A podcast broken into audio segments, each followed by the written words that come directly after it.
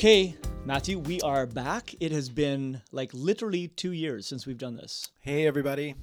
It hasn't been two years, Matthew. It's only been like four months. um, but it is so good to, to do this again. We've talked about doing it for a while, and we're finally finally getting to it. Yes. Um, okay, we do need to ask. This is like feels obligatory, Matthew, to ask you a little bit about your summer, about sabbatical. You've been on a. You just got back recently from a three month sabbatical. Yeah. You guys did. I honestly thought when you told me what you were doing, I seriously was like, I have a feeling Matthew's going to come back and be like, never again. I, I seriously, I was like, you're you're going to be away from home for like literally almost three months, two and a half months. Yeah. Uh, and I'm like with young kids, and but it sounds like the opposite. Yeah, it's crazy. It was 70 days. Like we we did the math. We were like we were gone for exactly 70 days. And uh, Corey's chair is squeaking uh, like crazy. A little Jiminy Glick there. Thing over. Okay. Uh, yes, the 70 days, and they did great. I think we tried to do little chunks of driving, so not long chunks, but they they had tons of fun. Um, So not long. You didn't do long chunks at all. well, we did. Okay. We did. So- Yeah. okay. Yeah. Four 10 hour days. Okay. Gotcha. Uh, I think, but Four. Oh, that's yeah. That is a big chunk. but they were it was weird like they because we were free to kind of pull off the road at any time go see random things that we saw advertised on the road Hmm, yeah, random yeah, food yeah. like we had enough stops So which fun. was nice Yeah. Yeah. um and they yeah they did really well and I, uh, yeah it was interesting um like the the questions they're asking it's been really fun you've you've often talked about this age as the golden years Yes. Yeah. Yeah. and I feel like they're just discovering the world Mm. Learning. You know, they're learning about states and they're looking at like license plates to figure out how many states they can write down in their little Yeah. book. Yeah. and, Yeah. Um, they had little crafts to do in the car. And anyway, they just they had a lot of fun. That's so, So, okay. You yeah. should remind our, our listeners the age of your kids again. Nine. Lucy's nine. Yeah. Ella's eight. Yeah. And Micah's six. Yeah, that's totally the golden. That's the golden window that you're in right now. Yeah. So good. Yeah, you got about three more years. yeah, because Just the previous before it felt like the tunnel years. You're just trying to Yes. get through. Yep. Exactly. Yeah. Yeah. Getting like helping get clothes on to go outside because yeah, all that's now you're kind of like oh they can do that stuff. Yeah. You're the hero still. Yeah. You and Tanya. Yeah, you guys are. You have all the answers. totally. You're cool parents. Yeah. Yeah. I know. I know. Totally. Yeah. that's right. Um, and they're learning fun new words. Um, and Micah just yesterday he learned the word dweeb. that's a good. It's a good word. Yeah. We don't And, use that uh, one enough. That one. Yeah. he read about it in a book. He was like dweeb, and uh, he loves using new words. Yeah. Yeah. So uh, last night when he was going to bed, he like said to Tanya, he's like, "Scratch my back, dweeb," Oh, so great. I love that. and Tanya was like, "Micah, you cannot call mommy that." Yeah. Exactly. But he doesn't really know. No, no, no, He doesn't really totally. get it. But he Oh. just he's like, "Scratch my back, dweeb," and uh, we were just howling laughing. Like Oh, my in the moment, you have to like parent. Yes. Yes. You know, yes. you're like, I know. "Hey, Yeah. okay, that-" totally. But then later on, we were just like rolling over laughing, like just yeah. Oh, can, okay. Can I tell you a story that we might have to cut out of this podcast? yes. Okay. okay. When Tell me. Max, seriously, probably Micah's age, when Yeah. Max, he was like, he was going to school for something and he was like young and he, it was the same kind of age of learning new words. So he was like, Yeah. he was doing his hair in the mirror and stuff. And then he's just like, oh, you know, just like really annoyed. And, and Yeah, yeah, Sherry, uh we went up, I was like, what's the problem? He's like, oh, he's like, I look like a bitch. seriously. And, and we were both just like, like what? And they're like, Max, like, where did you hear that word? And, he, and he, he had no idea. So he'd heard it from school or something. And he, anyways, do you think we have to cut that?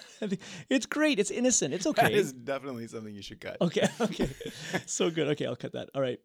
And Max, such a good story. it is such a good don't know. story. Maybe leave it in. Yeah. I'll, I'll run it by you before we do it. Okay. Okay. Okay. Oh, my Oh, goodness. Okay. little So that's good. I know poor Max. He had no idea. Just trying to be cool. Um, Corey, yes. how So was your summer? Oh, my summer was great. We had a really. It was like we stuck close to home. Um, we I did a lot of uh, what do we do? Like we we went on a lot of little trips. So we went to we went to Seattle for the weekend. We went to Sooke. We we like going to Sooke. I think I told you about Yes. that. We were going to go. Yeah, so we went to Sooke, um, which we loved. Um, went there with um, with our family. Um, so uh, our family, like Isaac and Hannah. Um, Ruby brought her boyfriend Leaf along, which was fun. Uh, Dell, Max's girlfriend, couldn't come this time, but um, we had a great time. Yeah, we loved it.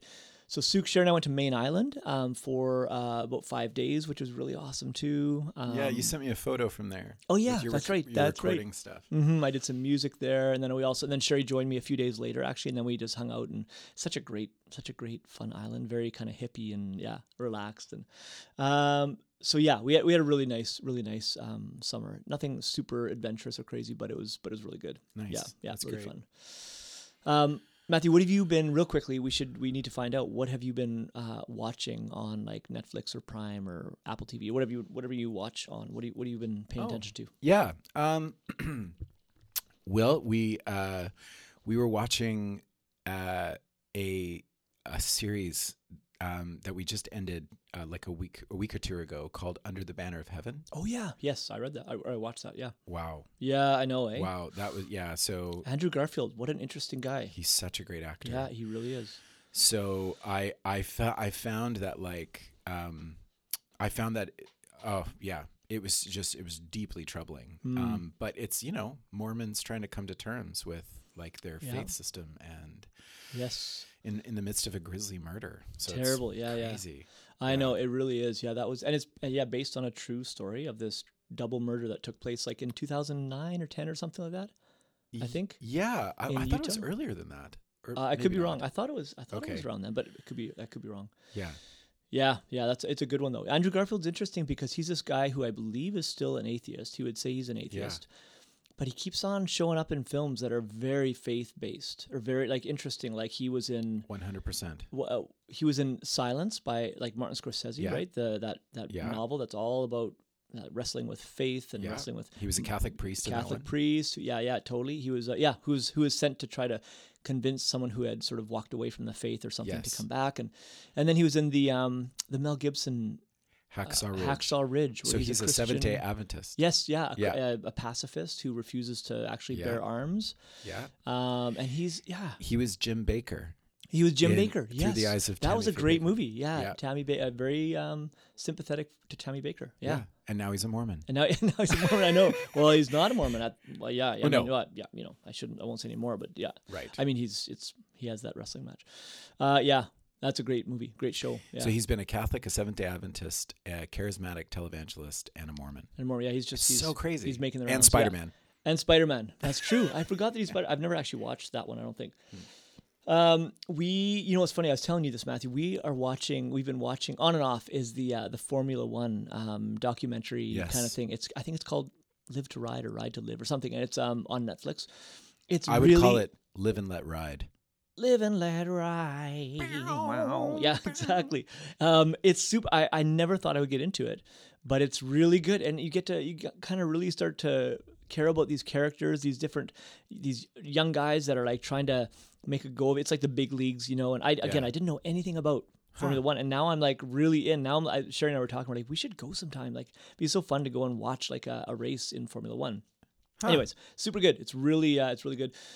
Another show is Bad Sisters, which is Oh. um, it's it's really funny. It's it's good. It's a little there's some crassness in it. Like you know, it's whatever depending on your wh- where your kind of filters at. Like it's uh, not explicit or anything, but there's lots of you know the language and there's a lot of things in it that aren't necessarily whatever super edifying for family watching. Right. Um, Bono's daughter is uh, is one of the stars in it. No way. Yeah, yeah. I forget her name, but she's she's Oh, cool. really great. Yeah, it's it's Cool. it's like a dark comedy. It's very Okay. uh, it's it's quirky and and really well done. Anyway, so we're Cool. enjoying that. Yeah. That's great.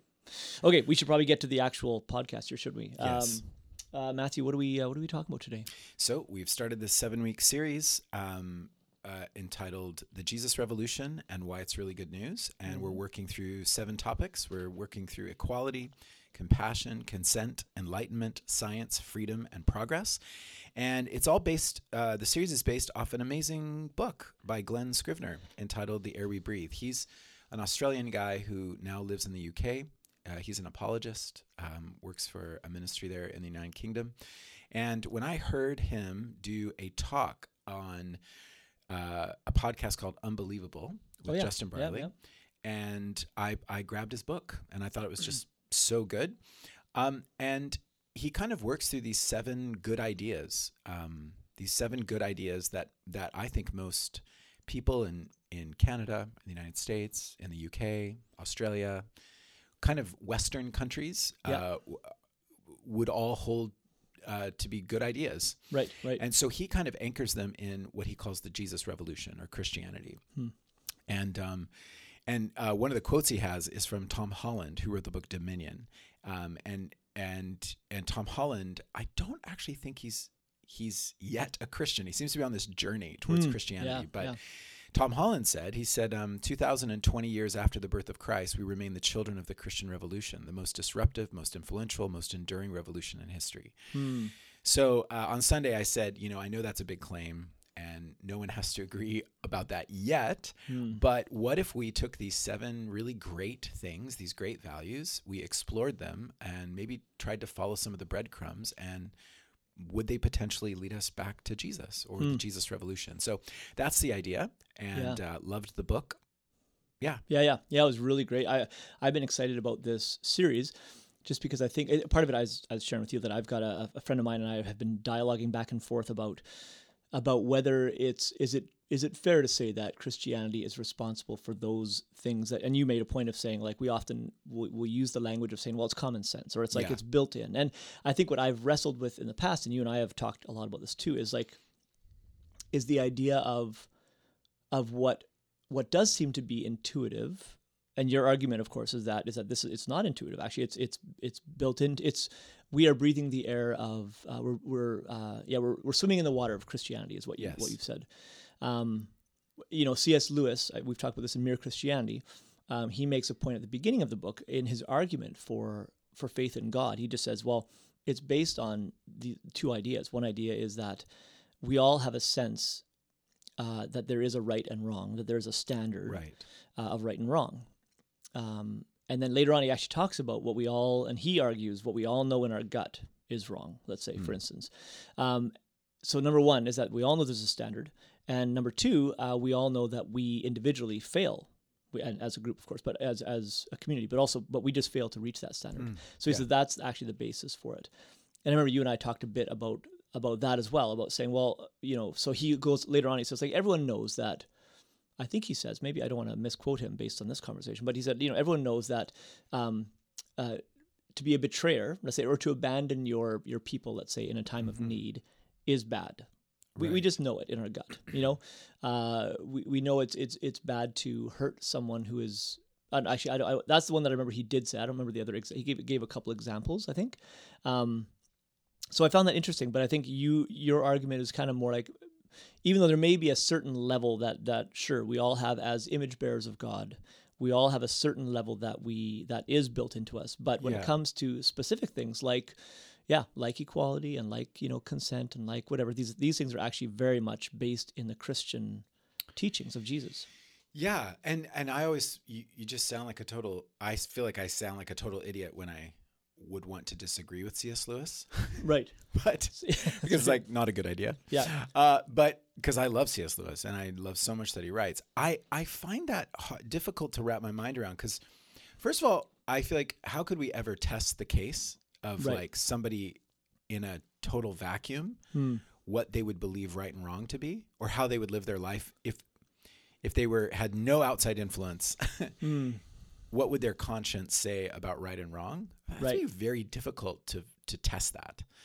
Hmm. I think. But anyway, and one of the things that you had mentioned was that C.S. Lewis talked about that betrayal. But I had told you that there was this story of Mm-hmm. Yeah. these famous missionaries, uh, the Richardsons, that went to I think it was Papua New Guinea, and Yeah. that that when they were telling the story of Jesus and Judas, they started thinking Judas was the hero. They were cheering at Judas Right. Right. because Judas had betrayed Jesus, and for them that was a high value in their in their tribe.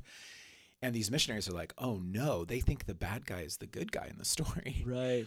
and that felt more like a test case, uh, uh, an interesting um, example of like a, a culture that was cut off from Hmm. outside civilization, Yep. Yep. and they had a very w- wacky idea of what was right and wrong eh, because they had no outside influence. Right. So I just thought, I, I don't know. I so I still struggle with that. I Yeah. think, I think what Glen Scrivener is trying to do with this book is say, uh, many of the things that we like, if you test two things, test Christianity against the ancient world, and test Christianity against modern atheism. Hmm. Those are two things. Those are two things we can kind of do a test Yes. Yeah. on. Mm-hmm. So I think each week what I'm trying to do, and I think what Glen Scrivener is doing is he's, I mean, he doesn't say this, but this is what he does in each chapter. Yeah. It's like, let's look at the ancient world. How did Christianity pair with pre Christian, you know, uh, religions Right, and yeah. cultures? And then how does Christianity interact now with either atheism or other faiths now? Right? Right. And I think it starts to look like in the West we've we've adopted these values that that seem to be very Christian. Hmm. Um, Totally. Yeah. Yeah, I get it. And, and I know we won't necessarily park here too long. I think, I think what I find, what I, because I actually, I really, I, I thought your, I thought the message was so good. And I felt, really felt like you, if, it- if it was a debate or something, I was thinking about that. I'm like, I would think that Matthew, that would have been so strong. Like that would, your opponent would have been like, oh, that's, that's, he's making some fantastic arguments. So I feel like I've been convinced in our conversations too more and more that it does make sense. I think what I what I wrestle with maybe and maybe it's just the sort of the purity level of it all which which is maybe useless actually. Um is the idea that so you're like the I guess when you say how would anyone know the difference between right and wrong? I guess it's that image of God in each human being that I'm appealing to a little bit to say Right. there must be some for anyone, no matter like so. Let's say someone who who has grown up in Iran, let's say, you know, or where, where there may- when this person has never heard anything about the Jesus way, let's say, Yes. you know, Yes. do we do we think then that this person, and again, I know you know, like here's an exaggerated version of that. Do we think then that this person is destined to become a monster because who knows? You know what I mean? There's just no, they have no no compass at all. Their their conscience, they have they're not being. I think that's more what I wrestle with because I'm like that doesn't seem realistic to Yeah. me. No, no, we believe in that the image of God, the imago Dei, makes sense for the person who has never heard the gospel, right? They are Right. actually an image bearer. Yes. But Genesis 3 also says there's a stain of sin, right? In, Mhm. in the world. And so it's hard, right? Like what part I think it's very difficult to figure out which part is the image bearer. Are we reflecting our Father in heaven? Hmm. And what are the things that our impulses tell us Hmm. that are actually part of our sin nature? Right. That's why it's difficult. But I agree with you that like I think every human being reflects the image of their creator. right. So you're right. You're totally right. Hmm. I just find it it's very difficult to to find a, a test case like Yes. find me somebody who has never been influenced by somebody else. Right? Right. It's it's impossible. Yeah. Yeah. Totally. So we're kind of more dealing in this series with kind of the world we're living in now. Yeah. And Yeah, where totally. where did we get where do our influences for morality and ethics come from? Yeah, You cool. I like it. Yeah, that makes total sense to me. It's good. Yeah. No, I, I and it's cool because you said that you. Uh, I know we're going to keep moving here, but Sure. you've gotten some emails right from people that have Yeah. been that were really impacted by yesterday's sermon, which is really awesome. Yeah, it's been cool, and I just want to thank uh, anyone who has emailed in. If you're listening to this, like, thank you for your emails. Like, it's it's it's neat to see people interacting with. Okay, if if it's true that all people are created equal, what does that mean uh, when it comes to my enemy Mm-hmm. and someone who is not behaving well? Like, how do I see them as a, as an as equal image bearers, or or somebody who's saying I'm I'm struggling with deconstruction. Like, I'm I feel like I'm how do I unlearn a bad view of of Jesus? Um, Sure, and yeah. Stuff like that. So yeah. Totally. Yeah. Right. That's those are great questions. Yeah. Very cool. Um, and so really, we, we want to talk about a few things that I wasn't able to like fit into the sermon. Mm-hmm. But just really quick, can I just quickly go over just some Yeah. key Yeah. ideas from the sermon? Just to, if you haven't listened to the sermon, some of the key ideas were that. Uh, using Dr. Seuss's line, a person is a person no matter how small. That that every person, no matter how young or poor, sick, marginalized or oppressed, that every person matters. That was kind of the main idea, and that we root that that is rooted in Genesis chapter one, on the first page of the Bible, where we read, "So God created mankind in His own image. In the image of God, He created them, male and female. He created them." So that this is just like a solid part of our faith that we believe that every human being uh, reflects their creator, their father in, in heaven. And that Jesus really lived this out everywhere he went. His, his life modeled a vision for equality, um, and that his followers lived, lived out a revolution of equality, um, starting in Jerusalem and spreading all over, uh, all over the world. Hmm. And so, um, and so I'm going to say a little bit more about this later, but like I believe that it really did change Western civilization. So Hmm. I'd like to talk about that specifically, but I'll just park that for a second. Sure. Yeah. Okay. But the two things I just want to remind people of is just we tried to explore first of all, do we find equality in the natural world? And I don't think so. Hmm, And this is what Glen Scrivener argues for. He just says no two persons seem to be equal when we when we just look at them, when we measure health or capabilities or talents or appearance. And so I just want to read a quote from his book. He said this quote, compare any two people concerning any one attribute, and what will you conclude? This one has more than that one. This, of course, is the definition of unequal. To insist that two people are equal, really, when every human trait betrays inequality, raises the question equal how? Where is this magical realm where their equality exists? Can you show it to me? So I really, I really thought that was really compelling. Like I had actually never thought of it that way before. Hmm. And um, and again, in a few minutes, I have another quote from a guy named Yuval Noah Harari that I'd love to unpack a little bit more about that. Yes. Like, Yeah. how do we find equality in the natural world? Hmm. But the the final thing I want to just in just introducing the the the sermon here is do we find equality in the ancient world? And uh, and I don't think we do. And and uh, there were pr- numerous places you could go, but one of the places Glen Scrivener went was to Plato. And Plato's understanding of justice is when the hierarchy of society remains in place. So when men rule over slaves and women. Hmm. And so uh, his, his idea of injustice is when um, that gets all out of whack, that Right. hierarchy. Yes. And so Glen Scrivener again, he wrote, quote, "We consider justice to mean the equalizing of persons, but the classical world considered justice as an enforcement of inequality. That's what nature intended." Hmm. So so I I found it interesting that in the ancient world it's not equality as we know it Right. at all. Yes, Right? yeah. That that this idea of that humans are not on the same playing field it, with equal value and dignity. Right. Um, and and then when we look at the natural world around us right now, how could you prove that? Hmm. So so yeah. Anyway, that was the idea of the sermon on Sunday, um, and it really feels like equality is a belief. Hmm. Yes. It's- right. and, and actually, Glen Scrivener is quite provocative. He says it's a belief that that you can't prove. Right. It actually takes faith Hmm. to believe that every person on the planet, no matter who they are, is made equal in Yeah. the eyes of God. He says you're more of a person of faith than you might think. Hmm. Like you're putting your faith in a belief. right. It's Yeah. very provocative. It is. I really like that. I loved your. I love the point that we talked about. Um, Thomas Jefferson? No. Yeah. Yeah, yeah, yeah. The uh, the when he the um, self-evident uh, the, that all Yeah. men are created equal, and then of course he's he owns slaves. Clearly didn't. Yeah. Yeah, it wasn't. Uh, he, he owned slaves at Monticello. right. And he never let the slaves free. Huh. So so Samuel Adams yeah. didn't own slaves. So like his own friend didn't own slaves. George Washington owned slaves, but I'm told he set them free in his lifetime. Hmm. Hmm. But Jefferson, who actually wrote these words, Yep. kept them his whole life. Hmm.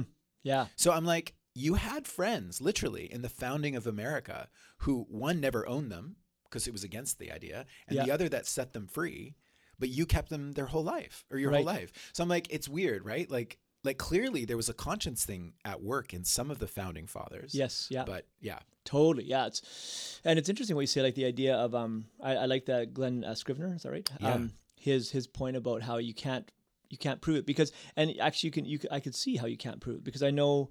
Well, just you, you think back on eh, um like when I think about myself in school and you would look at other kids who just for whatever reason just couldn't get it together or whatever you know it, and it was Yeah. easy to just be judgmental and be and to kind of sort of place value on different people and sorry I'm i don't i don't mean only kids we do this as adults absolutely as well yeah, but I, I can think back in my own life being like without even articulating it being like oh yeah that person is just you know for whatever reason just kind of down the way down the uh, the ladder you know kind of thing like not that's right. Not in any way as valuable as as this person or that person. And um and again i wouldn't i wouldn't have thought of it in those terms but that was kind of what what we're doing. And i think about i was thinking about the movie the island. Have you ever seen the movie the island? No, no. it's an older one of, i think it's called the island with leonardo dicaprio.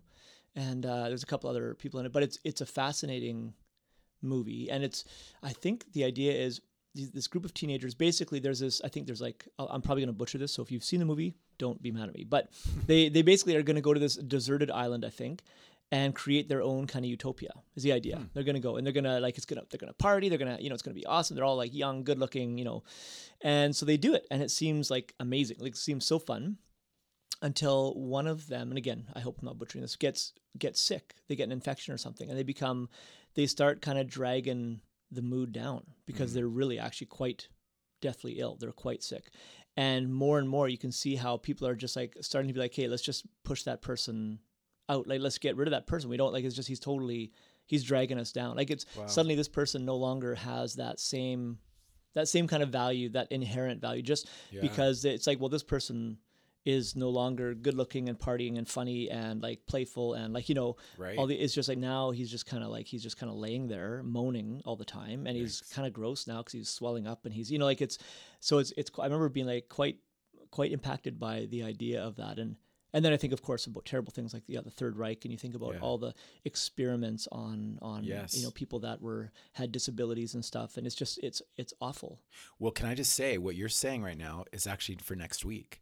Oh Like it's on Okay. compassion. oh yeah So okay. why should those people on that island have compassion on that one person? Hmm. Um, and the idea of compassion is, you know, a culture is judged by how it treats its weakest citizens or the Hmm. its most poor citizens or whatever, right? Nations are judged that way or cultures are judged that way. Right. And so that island of those people in that movie, they're being judged by how they're going to treat for the person the person with the wound. right Right. yes yeah yeah And uh, so yeah, that, I'm I'm gonna try to. Uh, that's cool. I'll I'll look into that this week. Yeah, I want to do that next week. Yeah, I, I hope I didn't butcher. But I know that's there's that's definitely part of the a big the theme of the story. So Right. yeah, very cool. Cool. It's interesting because I think it was Plato, by the way, also that said because you quoted Plato. Did you see it just now or no? Uh, at it- on. Sunday I did. Yeah, yeah, the, yeah. And he because I actually when I when I preached back in August, I think he also had a great quote. So like uh, the measure of a person is what they do with power, Ah, which right. was really interesting too. Actually, Yes. to, to take these two ideas together Yeah. is kind of fascinating. So, anyways, yeah, Oh, um, totally. yeah, And that's the thing is that he contributed contributed great Yeah, things, yeah, right? yeah. But his worldview was steeped in this hierarchy. totally. Yeah. Yeah, very cool.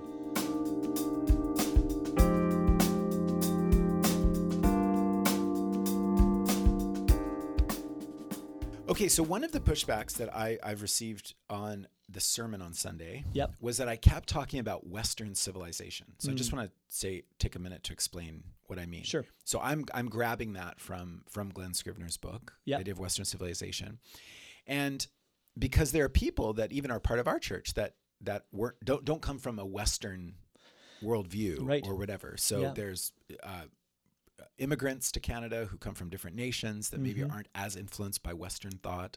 Yeah, And also, we also have like a, a bad vibe sometimes with Western thought, Sure. right? Yeah, like there's a lot of critique Yep. about Western culture and stuff Yeah, like yeah. that. So I think I just want to define this a little bit. I'm, uh, what I'm trying to say is that, um, and what I think Glen Scrivener is getting at is that we live in a post Christian culture. And what that means is that our culture right now is reacting to Christianity. Hmm. It's not reacting to Islam. right. It's uh, it's not reacting to Hinduism. Mhm. Uh, it's not yet, I don't think, reacting to atheism. We're post-Christian, meaning Right. Christianity has been for a couple thousand years in the West. Hmm. Often, the worldview or the operating system, the Bible has been uh, at work, right? The church has been influential in in the West, so like Western Europe um, and into North America, and so in, into South America too. So like Australia, like countries countries or or uh, continents like this are are actually deeply influenced by Christianity. So right now, as a lot of people are be, are leaving the church, there's a reaction to Christianity. I think, and so if anyone wants to know more about that, uh, Mark Sayers and John Mark Comer have a podcast called This Cultural Moment, Mhm. and there, there's a lot of talk about wh- how you define post-Christian. Hmm. And so uh, I like to think of it as the teenager who reacts against their parents. Right. Right. Right? Yeah. You think your friends your friends' parents are cool, Right. Yeah. right? Mhm. and they've got a lot to t- teach you. Yes. But your own parents, they're the worst. right. You don't want to learn from them, Mhm. right? So I think like Christianity in the West is like the parent, right? Right. You're done. You you you- you're like I know them. I know what that's about. And now we re- we pivot against it, right? Mm-hmm. But maybe some other parents like uh, uh, Eastern thought, like Taoism or Hinduism or or maybe atheism or whatever, Yeah, right? yeah, like yeah. we like to dabble with those parents, Right. right, and learn from them because they're not the big big bad guy that is that has kind Right. of led things for a while. So I think we are uniquely post-Christian Hmm. in Canada, and I think this book is speaking to to those of us who have who are in that place right now that we're reacting to Christianity, and um, and uh, Os Guinness, he's an author. He he says we're like cut flowers Hmm. in the West. So, like when you cut a flower, it only will last for a certain amount of time when it's not connected to its roots. Hmm. And he Mm-hmm. said a lot of the beautiful things that have come in Western culture um, are there currently, but we're like cut flowers. Like, how long is this going to last if Hmm. we stop believing in God? If we stop holding to the truth of Scripture, how long will some of these beautiful things like equality, compassion, Yeah. how long do they last? Right. right? You're, Right. you're cut flowers. You've cut yourself off from the foundation. And uh, Sid Fenson, when we talked on Sunday, Sid goes to our church. He said he thinks a post-Christian culture is is is living in the echo of Christianity. I like that that idea. Like it's Hmm, a, a yeah. musical idea. You know, like we're living the echo of it. We still. You know, so you, so our neighbors are not, you know, our neighbors around us or colleagues may not be Christians, but they're living in the echo of Christianity. Right. Um, totally. And then he also used a great image. He says Christianity gives our Western worldview uh, our mental furniture. Hmm, mhm. I, I like that. It's Yeah, kind like of like too. our mental furniture. So we we may not believe in God at all, and Mm-hmm. we may call ourselves atheists, but we still have this vision for equality or compassion. That it's like, hey, you're you're holding on to some mental furniture that Yes. may not be found in total atheism, right? You, Right. you you couldn't actually build a living room off of you know just pure atheism. So anyway, so I think that's what I'm trying to say is I'm trying to keep it at what I know. Yep. Yep. Uh, Glen Scrivener's trying to keep it at what he knows, Mhm. Western civilization, Yep. And specifically to churches that are interacting with a post-Christian culture. Totally. Does that make sense? It does make sense. Yeah. I think okay. Mm, it's funny because I know you and I know what you're saying is it totally makes sense. I think it's funny because I feel like the the unfortunate extreme version of what you're saying, uh, maybe not extreme, but like you know when I, I just remember like you know you hear about all the uproar in. It seems like it's often more in the states than in, in Canada, where it's like, you know, they're like taking out the Lord's Prayer out of schools, and it's like, you know, we uh, what is it? We wouldn't let God in our schools, and so He was a gentleman and, and didn't, you know, that whole that kind of uh, Right. that um whatever that kind of rage you know about it's like we've we didn't we don't let god uh influence us anymore and so guess what god has you know he's he's basically acquiesced to what we've what we've done you know kind of thing which i don't love because i'm like well it sort of looks makes god look like he's he's um you know he's just vulnerable and can't you know he doesn't know how to how to do anything if we don't let him do something but i know that's not what you're saying when it comes to being cut flowers or like you know being it's more a i think you're saying it's more as though we're Can I give you an example? yeah, give me an example yeah yeah It's next week. Next week, I'm going to talk about the Good Samaritan Mm, okay and compassion. yep So we can have a dialogue next week about it. But the Good Samaritan is just ingrained. It's that idea is in just the. It's in the psyche. It's in the. It's in the echo. It's in the. It's in the culture. Hmm, like we right, right. talk about Good Samaritans. Yes. He was a good a news anchor. yeah, yeah, right, right, yeah, We'll talk about. Oh, there was a good Samaritan. Samaritan Mhm. today that helped someone off the road or whatever. yeah. Like, so that's wonderful and all. Yeah. And I like it. But like if we cut ourselves off from the God who gave us the Good Samaritan story, Yeah. Um, you can only like a cut flower last a certain amount of time Right. before the bedrock relationship with that God who gave us that that like we now think Good Samaritan is normal. Right. You yeah. should be a Good Samaritan. Totally. And and what I'll say next week, I know I'm getting ahead of myself, but we're we're just arguing about how best to be a good Samaritan. Right. Yes. Like even yeah. in politics, what's the best way to lead a country? right. We're all arguing about the best way to be a Samaritan.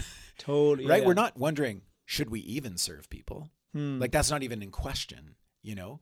Um, well, but but I, I think maybe that's what I'm getting at. Though. And again, I, I not to I'm not trying to jump in on next week, but like Sure. I feel as though like you know what, what, the whole you know Donald Trump and immigration, right? That big thing came up, and it's like, well, we don't want like you know this. There's too many immigrants coming into the you know like, and then other Christians were were appalled, of course, and of course we have to we have to be good Samaritans in this way, or we have to be like. Oh, I see. That's Yeah, what I'm yeah, saying. yeah, So I think it I think it does creep into politics. Um, what I was going to ask you, maybe a question, and, you can just decline if you don't want to answer it now. But like, in what ways have we cut ourselves off from Christianity? Maybe that's a better question because I feel like it's not. At least in my mind, it's not. That's well, we don't do the Lord's Prayer in school anymore. That's why God is like that's that's that's the snipping of the of the flower out of the roots. Oh, that's a good question. Okay, this is this is helpful. I don't like angry Christians talking about politics. I don't love I- that. Me too. I'm the same way. Okay. exactly. What I'm talking about cutting off is is actually more of like I really care for the person, let's Yeah. say, in my life, my neighbor, you know, my family member, whatever, who says, um, I don't want Jesus. I don't want Christianity. Mm, right. but I'm going to continue to believe in equality, compassion. I actually want to say that's really good that you're continuing to believe in equality and compassion. Yes. I don't yeah. want to take that away. Right. Of course not. You know? Yeah. I'd love to just in- reintroduce you or introduce you to the first time to the God who. So when I say cut flowers, all I mean is that I don't know if our secular culture has grappled with the implications of atheism. Hmm. Right. That's right, what I'm saying. Yeah. I'm saying That's a good way of putting it. if you live out true nihilism or tr- truly, uh, which I know is not exactly the same as atheism, but, but I'm saying uh, uh, just the idea that life has no meaning, Yes. Yeah. there's no purpose to life, right? Mhm. Is it just survive? You know, what is it? We have never tested that Hmm. fully in a culture. Right. Fully. Now, some people point to the Third Reich. They point to Stalin's Russia. Yeah, yeah, they, yeah. You know, they, they, they point to like com- communist China or something like that. And those might be some examples. Some people think those are too grim of examples. Yes. Okay, but fair. But I'm saying we don't know what a culture looks like when that is played out in its entirety. Hmm. And I'm saying I think it's actually good for a culture when a lot of people have the good Samaritan in the in the echo of their mind, hmm in the in the mental furniture, in the mental map, right? Right. Yeah. If they have the good Samaritan there, I think culture is going to be better off. Yeah. And I'm not even saying whether the person actually worships Jesus or not. I'm saying if uh, if all of my neighbors in my neighborhood had the idea that the good Samaritan story was a good idea, Mm-hmm. I think our neighborhood will flourish. Totally. Yeah. Yeah. I, yeah. I got you. Whether or not those people are Christians or not. right. Now, my my goal is I think you I think you should be a Christian. Right. Because I think then you're going to get to know and be in relationship and receive life from the God who gave you that story. Yes. Yeah. So I don't mean it in like some weird Fox News, Donald Trump, Yeah, let's yeah, yeah, make. America great again or something like that. right. I'm not saying that. Gotcha. I'm saying a cut flower is simply a neighbor who doesn't it's the they don't know who to worship. they don't know who to thank. yeah. Yeah. The Uh, Chesterton idea. the Chesterton right? idea. Yeah. Yeah, they, they, they're like, oh, I, I think Good Samaritan is good. But they're like, oh, but that came from somewhere. I want you to know where that came from. Mhm, totally. Um, yeah. Yeah. I like that. That's great. Okay. Good answer. Finally, last thing I just want to say, and then I know we got to move on. Um, No, no. It's just I, I feel like when you're talking about the, the parents, the teenagers and their parents, I think it's worth pointing out that one of the things that does happen as you become a teenager, in the midst of a lot of bad stuff, uh, is that you you also do begin to see the flaws, the legitimate flaws in your parents, Yes. right? And so I'm gonna, I just I just want to like you know to because there are people, let's say deconstructing, um, they're deconstructing things that probably need to be deconstructed. Like Good you, point. You know, you think about Yeah. people that are saying, I was taught, like, uh, you know, I was uh, like the only Jesus I ever knew was, you know, a Jesus who somehow was aligned with our military and our, you know, the idea of like, you know, protecting the country at all costs, or whatever else you want to think of, right? I didn't know that Jesus was this this wonderful, gentle, compassionate person Yes. who who cared for the least of these and who Yes. you know like lifted up women like you know in that in a Right. culture where women are really not lifted up and so I, anyways all that to say is that it's just worth saying maybe that that analogy that image i think is helpful because it's like yeah and there are some things that we can critique which i know you talked about yesterday too it's like we have a sordid history as christianity as the church um, it doesn't mean that we throw it all out we don't throw the baby out with the bathwater yeah There it we had to, yeah we had to put it in there somewhere Yes. That's that right. phrase shows up in every podcast. every podcast Baby in the find a way- bathwater. baby in the bathwater yeah that's right No, that's a good point. It's it works both ways. Yeah. Totally. And so Christianity needs to be and and and and again, not to keep uh okay, I don't need to apologize about this, but like like saying Christianity uh, you know is always the hero of the day, although I do think so. I think it's the right way to live. I think Mhm. it's it's um it is the true faith for Mhm. the world. But I think Christianity gives us the tools to to to correct ourselves Right. Yes. Yeah, Like, that's you- true too. if you notice, um, and I was feeling this for for, I, I think I told you once the story of like after 9-11, I went to we my friend and I went to a mosque Hmm. because we were genuinely trying to understand Muslims. Right. Like I was 21 years old and I was just like, I don't understand Muslims. Hmm. And what I didn't find, and this is not a this is a generalization. I'm sure there were critiques, but it didn't feel like there was massive critique of certain Islamic thought Hmm. amongst Muslims, right? Right. And I'm like, oh, a healthy faith is a faith that knows how to critique itself Hmm. Yeah. and yeah. has voices on the inside that are saying something's not right here. Yeah. Right? Yeah. Yeah. Now, I'm sure Islam has that. Hmm. I'm sure. I just probably am not aware yeah, of that. yeah, totally. But they're not as vocal as sometimes we find, uh, at least I and I I know I'm on the inside of Christianity, but like we do a we quite often uh, uh, well, there's this thing called the uh, Reformation. right, right, totally. right? Yeah. Uh, reforming. We're Yes. constantly, and this idea of constantly reforming, of of Mhm. of actually being critical of of our. We so I feel like we, yeah, yeah. and I, and again, it's I, I'm not saying we've always done this perfectly. There's always more to critique, but I'm saying in our DNA we have this idea of Jesus turning over tables in the temple, Yeah. Mhm. right? Like we, we corrupt religion is bad. Yes, yeah, so yeah. we have it almost like as part of our thing where we will we will critique ourselves, Mm. um, which I think is healthy. Totally. Yep. Yeah, No, yeah. I think so too. Yeah, cool. Um, one other thing I wanted to talk to you about was um, there's a there's a quote that I thought was really interesting um, by uh, author uh, Yuval Noah Harari, and uh, uh, Harari is not a Christian. He, he wrote a book called *Sapiens* um, yeah. and *Homo Deus*, um, but he he sees that equality and human rights um, are not found in the natural realm. So this is what he argues as an atheist. He says he would he would disagree with Thomas Thomas Jefferson that equality is not self-evident, right? He says it comes from somewhere else. He, he he writes this, quote, Human rights are not an objective reality. They're not a biological fact about Homo sapiens. Take a human being, cut him open, look inside, and you'll find the heart, the kidneys, neurons, hormones, DNA. But you won't find any rights. The only place you find rights is in the stories that we have invented and spread. Hmm. Hmm. Now, okay, so Harari believes that human rights are found in the quote stories we tell. Right. Yeah. And so he sees as Christianity as just a story, right? Right. Yeah. Yeah. Story alone. That's it. Hmm. Um, and obviously, you and I would disagree with that, Yes, right? It's, yeah. it's the true story. It's a real story. Yeah. Um, uh, which, okay, fine for now about his point. But his point is that equality and human rights are not found in the natural world. Cut us open, he argues, and you won't find rights. You have to believe in a story, right, about Hmm. equality Yeah. or human rights. So I found that quote really fascinating. Yeah. Um, it connects with what we were mentioning earlier. But I'm like, right. oh, here's an atheist saying, yep, nope, you cannot find. And actually, I actually had a great discussion with uh, our friend Andrew about this, Hmm. wondering if if human rights and um, equality are the same thing, Hmm. right? And Mhm. so, so I I have not landed that plane yet. Do human rights flow from equality? Right. um, how does that work? But anyway, so it might be a little bit of an apples and oranges here, but I did think his quote was interesting. The idea that I have a right. He's like, no, I don't see that. Hmm. I don't see it in the natural world. Yeah. You have to believe a story to believe that. Hmm. And I thought, oh, he's actually one step in the right direction here. Right. Yeah. like exactly. he's actually, I don't know, I would say keep going, yes. Harari, and explore explore the stories Yeah. uh, but I think you'll find that in Christianity, uh, you'll find a beautiful, true story. Totally. Yeah. It's yeah. To- it's, it's very true. I.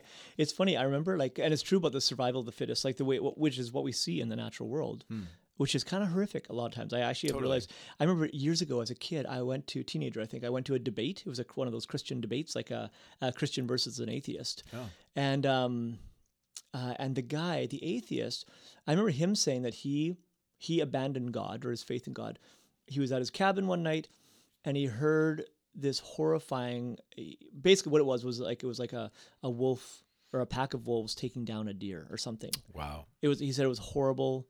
He could hear the shrieking. You know, just this terrible, terrible event. Yeah. And I remember, I remember hearing that and kind of being judgmental, actually, and being like, like, like, really? That's you know, that seems kind of funny that that's that's what's actually, uh, you know, taking down your faith in God, kind of thing. Sure. But honestly, as I get older, I'm like, actually, I do, I understand. Like, I do get it that it's like that is horrifying. It's a horrifying picture, and I think I'm, I'm, as you know, I'm, I think I'm getting more sentimental towards animals, especially dogs.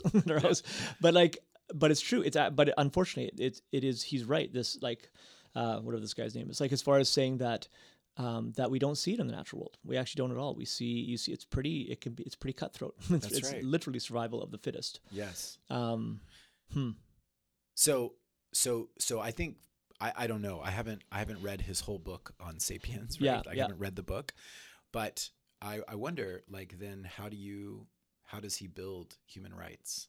Right. Um, yeah. Where, where do you get those at? And and I'm just like, oh my goodness, like this is such a gift from Christianity, Totally. you know. And I know Christianity has its faults, and I hope every week I can be honest in the sermons about about the faults that Christianity has, Yes. Right. like in in, in terms of not in its in its doctrine or in Jesus, but in how Mhm. we've lived it out, right? Yeah.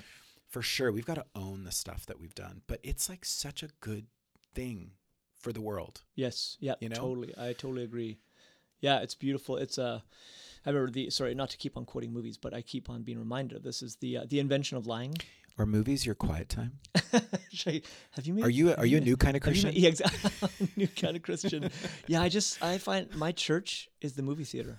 Honestly, it's, I guess actually there you know there's some churches I gather in movie theaters, but no.